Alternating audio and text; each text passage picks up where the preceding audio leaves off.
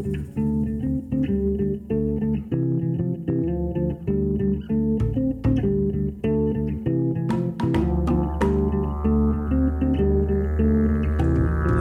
welcome to Charity Chat. I'm your host Samuel Davies. In this episode, I speak to Lizzie Zipser, Director of Strategy and Insights at Blue State. We talk about how charities have been engaging with their supporters increasingly through digital communication, the impact that COVID 19 has had on this, and what charities can be doing to avoid the pitfalls and overcome the challenges of keeping up in an ever digital world. Lizzie is an expert on digital strategies for charities as well as other sectors and was very kind to share her knowledge with us. So, without further ado, sit back and have a listen to my interview with Lizzie Zipser speaking about digital strategies for charities.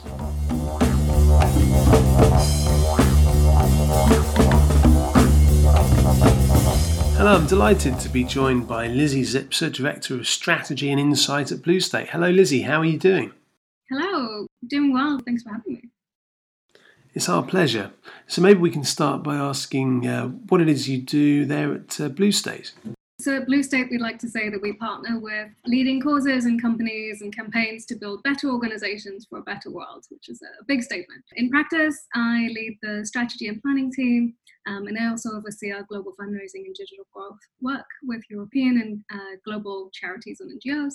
Uh, we work with organizations such as UNICEF, um, the World Refugee Agency, UN Refugee Agency, uh, Plan International, Amnesty International, the Movember Foundation, Nesta, and, and many others. I worked in charities for many years, so I actually started about 17 years ago in a tiny campaigning organization, uh, which taught me a lot about a bit of everything. So some comms, some fundraising, some advocacy, a little bit of events. Uh, we didn't have specialized teams for everything. It was just you know you did what you could just to to make things work, and that that teaches you a lot uh, working in a really agile way.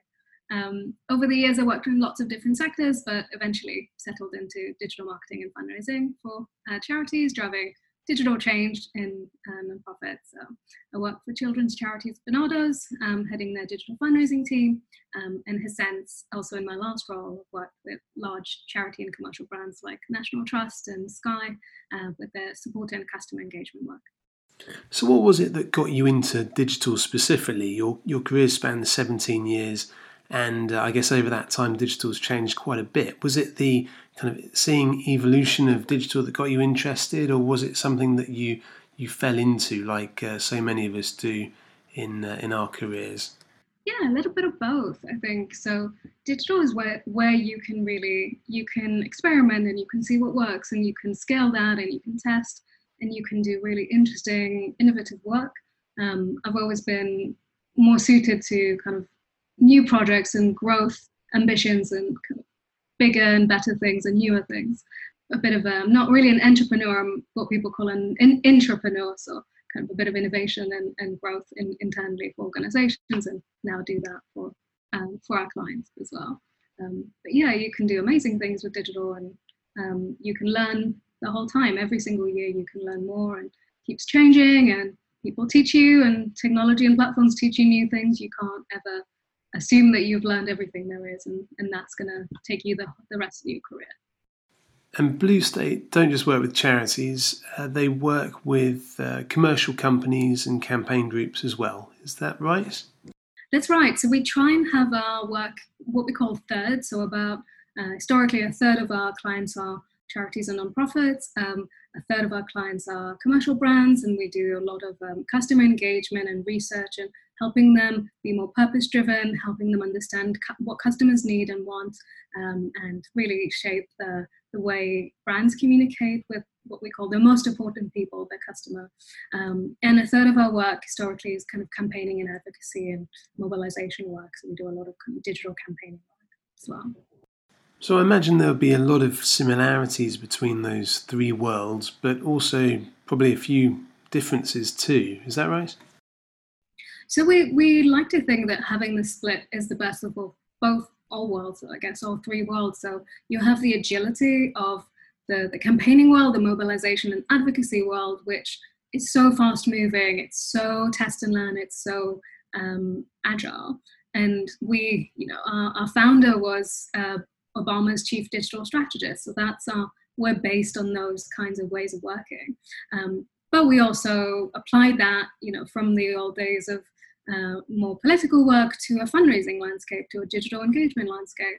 Um, and that worked very well. And actually um, applying that way of thinking to commercial brands that historically at least were a little bit kind of higher budget, but maybe slower to really adapt to this kind of more agile, innovative way of working. That's really interesting. And so you have the other way as well. You have budgets and the scale of projects in the commercial world that could really uh, lend itself for learning what works, what doesn't, what formats are the best for which platforms, all these kinds of things that could really help a smaller charity client that maybe doesn't have the, the scale of budget to do all the testing themselves. So it, it's very, there's a lot of synergies between those two sectors. That's really interesting because I guess we hear a lot that charities should be more business like in how they operate. I guess you have the benefit of working with companies so you can of share the learnings from that experience with charities so that they're not having to uh, try and fail um, using supporter money on campaigns that aren't working. They can learn from the mistakes, I suppose, of companies as well. Yeah, so it, we we also encourage this way of obviously failing in the in the charity space is is very you know it's higher risk because you're right it supporters money it could go to a very uh, worthwhile place instead of going to fundraising or instead of going to uh, digital platforms, channels, technology, and so on. So we do take that very seriously. It's very every every penny counts. At the same time, you don't get to if you assume that you would get to success the first time you try something. That probably means that you've tried a few things that, that could be working, that could mean um, long term income growth, or they could mean you're getting the right information ahead of your beneficiaries or you're encouraging you know the right attitudes the right behaviors the right you know you know shaping society in the right way whatever your charity is doing. You could be doing that very well but if you if you stop the first time you don't see results you may not get there. It needs a bit of perseverance as well.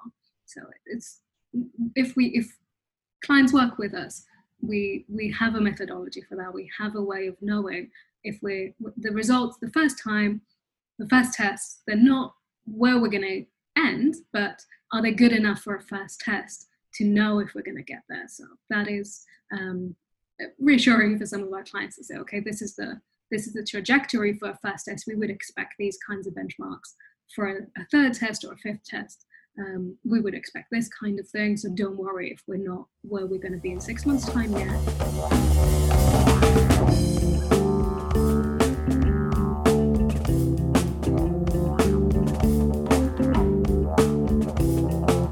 Guess in the last six months we've seen more disruption and change in society than ever. And, and in terms of charities, the way that charities um, are talking to their supporters, I guess that will have uh, changed fundamentally as well, and, and the content of that those messages certainly will have changed uh, fairly fundamentally as they bring in the COVID pandemic to their messaging. Yeah, so a lot of organizations are very reliant on offline marketing and offline uh, fundraising in particular.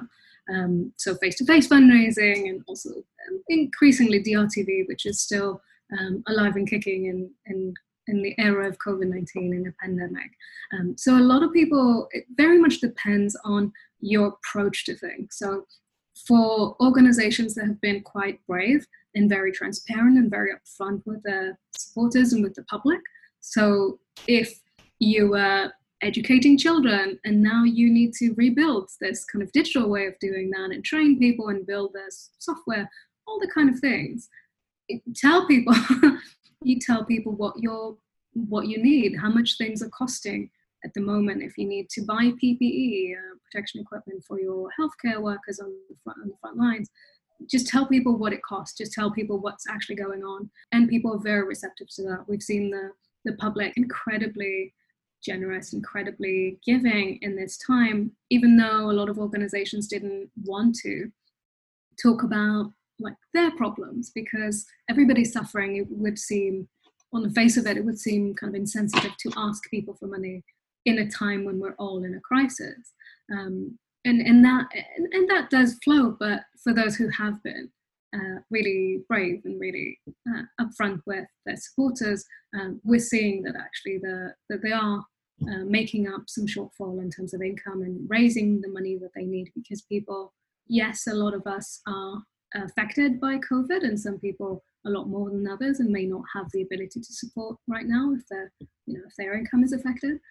But overall, people understand why the, the need is there. People know that they want more organizations doing more. They want support for society as a whole. They want to make sure vulnerable populations are, you know, affected. That if you have a particular medical condition or you support a medical charity, there is research that needs to be had about what are the implications for COVID for you with that particular condition. So people people get it. Um, they know why you why you need the money. If they don't, just explain it.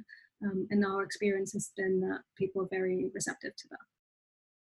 What examples have you seen of charities and non-profits uh, engaging with their supporters during the COVID 19 pandemic? You, you work with a lot of small and large charities in the work that you do.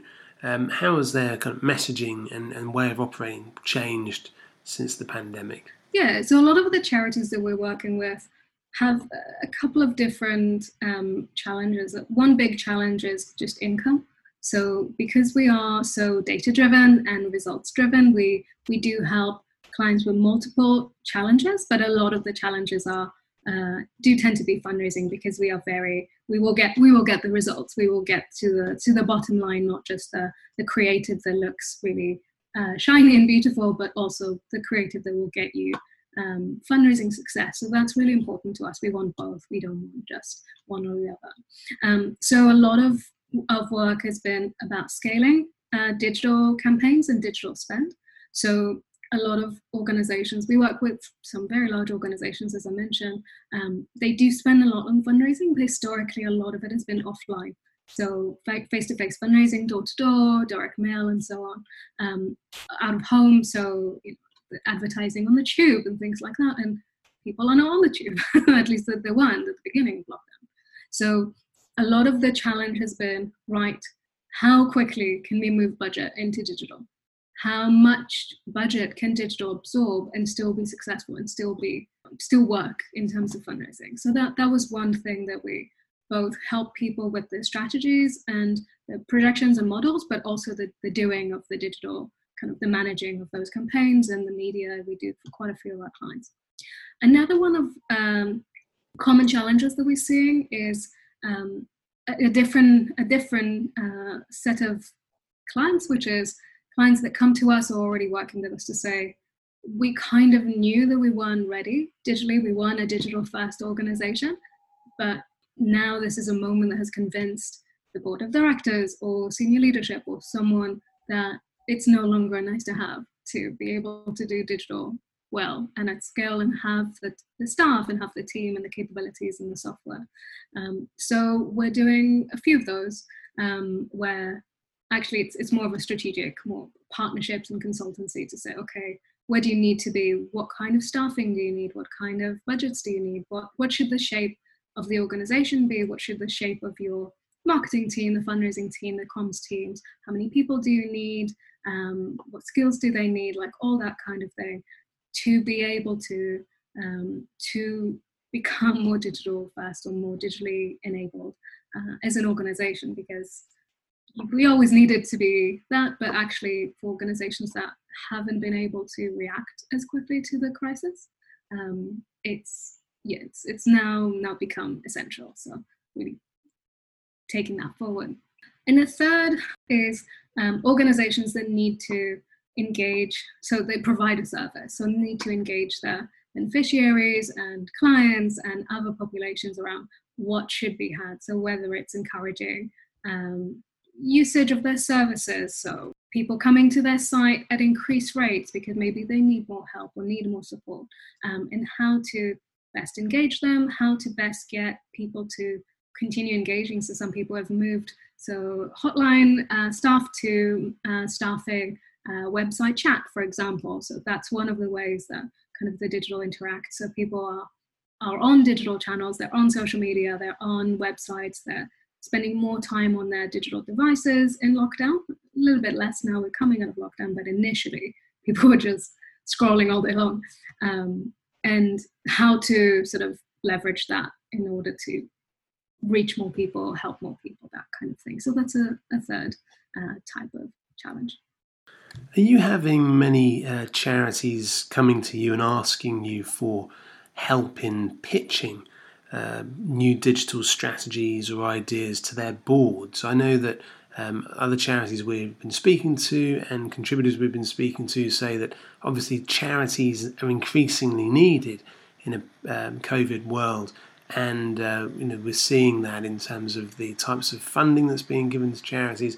But uh, in terms of being risk averse, there's also an element, I think, of of some boards being quite risk averse at the moment in such uncertain times. Are you giving charities guidance or helping with any kind of pitches for digital strategy transformation to their boards? Yeah, it's a great question. We, we do that a lot, uh, engage leadership teams and boards to, to make the business case to um, unlock funding. Um, I, we can totally understand. Many of us have worked in charities before, we know the dynamic. We also know that there are so many charities in the UK many, many, many tens of thousands of charities, they all have boards. It's mathematically impossible that all of the people on all of the boards get digital. It's just not. It's just not going to happen.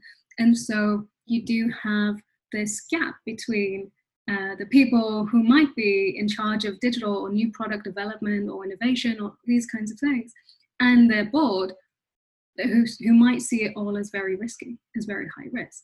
Um, and so that's where we we help the organization to say okay if it's you can't do a lot of your uh, funding is coming from events for example. Uh, challenge events community events major donor events these kinds of things can't do that in, in lockdown. You can't do that in the covid era. You need something else. The, the marathons are cancelled and all this kind of stuff. So that's you know for many charities that is millions. And even if that's not millions that's probably a big a big chunk of your organization especially if you're small that that's a, even a bigger percentage of uh, of your income is those kind of community uh, engagements. And so a lot of organizations come to us and say okay i need to figure out how i replace this. What is the product? What is the proposition? What is the what is it that people would do remotely in a covid era that isn't a marathon or isn't this this exa- you know a coffee morning that kind of thing? Um, so taking that you know it's going to cost this much to develop a product but you don't know what you're going to get back for the product just yet you know when you need it. But it's just it's having the approach that you, you develop multiple then you test between them you engage with people as part of the process not just create something and hope for the best.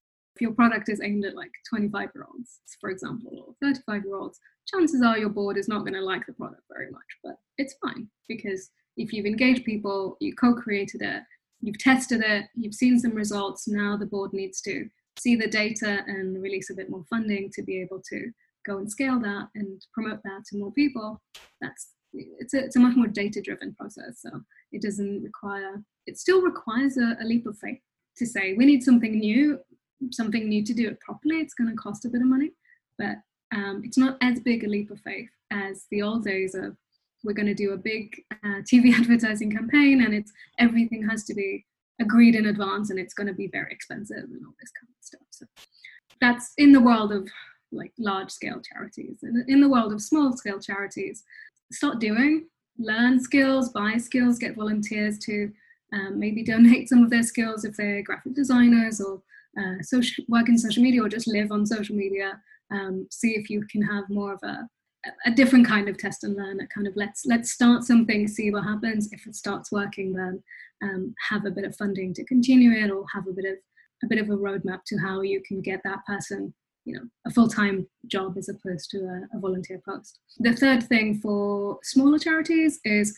there are funders that would fund innovation and digital initiatives and website builds and things like that. So there are places where you can go and look up um, that would help you um, find the money and give you uh, a grant for those digital initiatives and new products and innovations. So um, it doesn't always have to be uh, a yes or no. We, we do sometimes do kind of applications for for, for the grants and for uh, for foundations to provide additional scale for a particular program, we would co-write that with in organizations.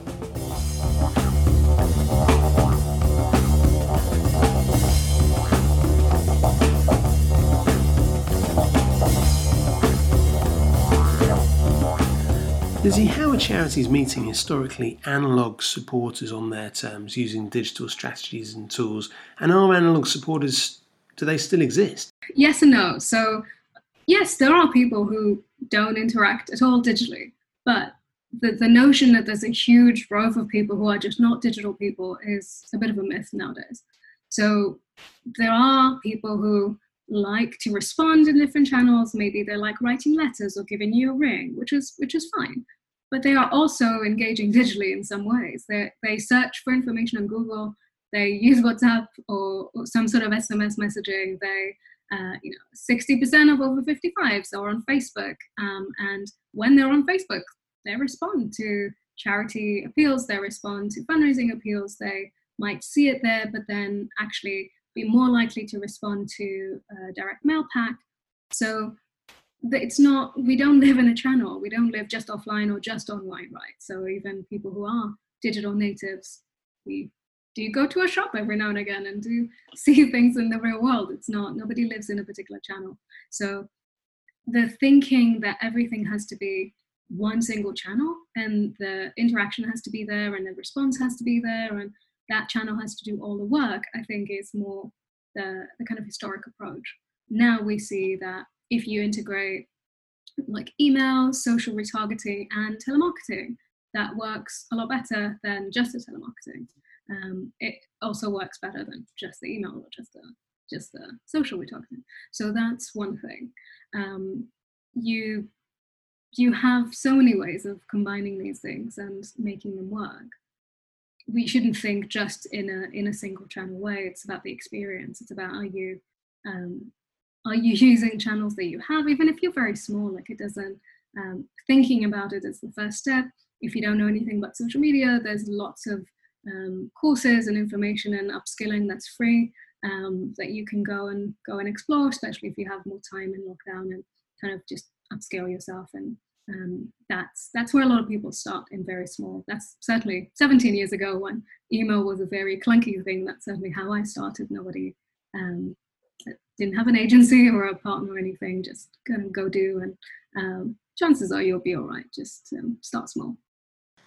And I guess there are lots of YouTube how-to videos and Google Suite uh, information uh, that people can find out, which is really useful. And one of the things you mentioned before as well about companies uh, and reaching out to companies for skill sharing and support through volunteering. That can be really valuable, can't it? Because I've seen that myself where, you know, asking for those skills, you get those skills offered, but also it builds a deeper relationship with companies, which can be really useful in the long term. What about the pitfalls and challenges that charities are facing when trying to engage their supporters digitally? Are you able to uh, talk a little bit about that, Lizzie? Yeah, so so there are a few. Um, one I mentioned already, which is expecting digital to be quick and cheap and work straight away. And if it doesn't work straight away on day one, on day two, you turn everything off or that kind of thing. The other one is expecting staff to just magically have digital knowledge and digital skills. So we do a lot of employee engagement and training initiatives and making sure that, okay, now people have digital as part of their job description, but they then they weren't hired for that. That that is a different set of skills often, not always, but often it, it is. And it's quite stressful for people to suddenly also be in charge of something digital that they've never done before and uh, maybe they don't have the, the right support or the right um, kind of partner set. Or no partners at all. They're just expected to just get on with it. If they're very small charity. So that that is another thing. So if you are in charge of uh, people's roles or the direction for your charity or for your initiative, carve up time and space for upskilling, for learning, for development, for factoring in in job descriptions, uh, digital skills. If you're listening because you'd like to uh, get a job in the charity sector, digital skills are going to be even more, or maybe you're changing jobs in the charity sector. learning, learning more about how to engage with all of this uh, stuff is is only going to be more valuable. It's never going to be less valuable. So for now, um, if you if you don't have you know things like social media and paid search and websites, publishing and um, email skills, email skills are very very valuable still because most of that is done in house. Um, yeah, go learn um, and you know go if if you are managing anyone in the charity space give them time to go learn and go kind of upskill themselves another one of the pitfalls is just if your organization has done things historically uh, very kind of analog very offline just taking whatever you're doing offline and just transferring it off online so if you're used to promoting events with leaflets um, you're just putting that leaflet information on an email or you know, on, on your website and just expecting that to be the case. Or if you're used to um, getting good results for, from a fundraising perspective um, with a, a direct mail pack, just taking the content of that direct mail pack and putting that on an email, it's not gonna, it, it will be all right, but it, it won't get you quite where you where you could be with those channels. So what we always say is if you're creating something for a particular channel, are you really using that channel? Basically are you using what that channel can do and other channels can't? Can it be animated? Can it be a video? How rich can it be? Can it be two-way communications between supporters can supporters see how many other people are engaging with this. Things like that. Are there real-time updates? Are there countdowns towards something? What happens when that deadline is due? All these kinds of things. Are you testing constantly within that? All these things are maybe not unique as much for for digital but they're certainly the strengths of the of the channels and the platform. So um, don't just take a letter that you would have sent in the post and put on email. For some things, you can do that when it's a bit of information, but it's so much more engaging. It's so much more effective when you do what the platform is designed to do. So if it's social media, we still see big NGOs and the big organizations. We've published a report uh, today. Click here from Twitter. Click here from Twitter to download the PDF, which is for some people very interesting but that platform has a particular way of engaging or social media has like you have content in chunks you have you, make so much uh, more traction by having an infographic or um, in early lockdown there was an amazing interactive um, experience where you could see what social distancing would do to the to the spread of covid and every i've received that i don't know 20 times 30 times people shared that to me on, on that week. And even the week after and the week after, people were still sharing that animated example of what would happen.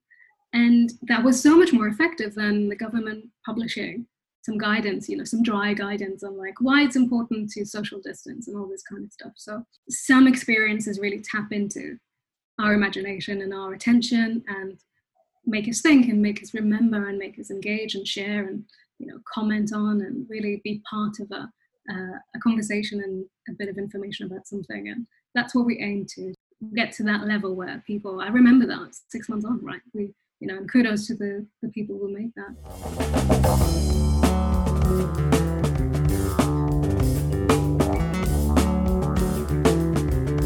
My final question, Lizzie what tips would you have for charities and non profit groups listening to this podcast, um, giving them an idea about kind of fundamental steps they can take uh, cheaply and effectively to transition to a more effective digital strategy? Um, so, just recapping on some of what we said. So, if you're very small, make sure that you're thinking about the digital channels and upskilling yourself in terms of what different channels are best at and how to make the most of those channels because a lot of that information is out there. Um, if you can, and there are volunteers that would, you know, reach out to people who could be volunteers, who could be consultants, to local companies who might be willing to um, either support a course or train you or that kind of thing. Because local, even if it's just local shops or local um, businesses, they if they have that kind of skill, maybe they'll be willing to give you a couple of hours of their time. So uh, people are very generous with their time and their capacity right now. So that's that's definitely something. And there are mutual aid groups that are really leveraging people have, have time and uh, have been furloughed. So people are happy to help when they can. Um, if you're larger, make sure that you're not just doing the same stuff that you were doing pre-COVID, but just hoping for the best. So hope is not a strategy in, in our world. So if you can't shift a huge part of your strategy because some things are still working okay, but you know re- really realize that or help your board realize or help your leadership team realize that um, what we were doing before is not is not going to cut it for a long time. So if you weren't investing in people or in technology or in a website or whatever it is, really start prioritizing that. Um, if you can't shift too much, then work on, you know, if you can work on 70, 20, 10. So 70, what works already, the business as usual, 20% scaling new tests and innovations, and then 10% things you've never done before. Things that would really could shift what your what your results would be like, what your program could be like, but they're a bit of a risk. So you're still taking a bit of risk, but not with the whole budget, just with 10%. Um, and that ratio tends to get us uh, pretty good results um, to make sure that even if, if you're doing even if you're doing digital very well, but you know it's all based on Facebook, for example, Facebook or page search. Page search is delivering very good results, but okay, that's scalable. Then what? You you want to be able to diversify them. So thinking about diversity, thinking about what's next, thinking about how to get good at multiple things, not just the one digital thing, is also really important um, and not thinking that digital is has to be this kind of free, cheap, quick thing. Sometimes it is worth taking your time, thinking it through, uh, thinking it in the context of what what are audiences engaging in, in, not in a charity context. What are they doing? Where are they going? What content are they consuming? What what are the behaviors we're seeing anyway? Um, and taking taking it from there. So if people, you know, people who you speak to like a particular thing, how can you learn from that? What can you what can you do that might be a little bit like that? Um, not all the way, but something that fits with your organization and the tone and the the we, we do a lot of quizzes and we do a lot of interactive experiences, not because the, the topics are light and fluffy, but because it, it works, because it's a more engaging way of distributing information than, than a really long list. So um, there are ways to do that really cheaply and uh, effectively. Lizzie Zipser, thank you for contributing to Charity Chat. Thank you very much. Thank you for having me.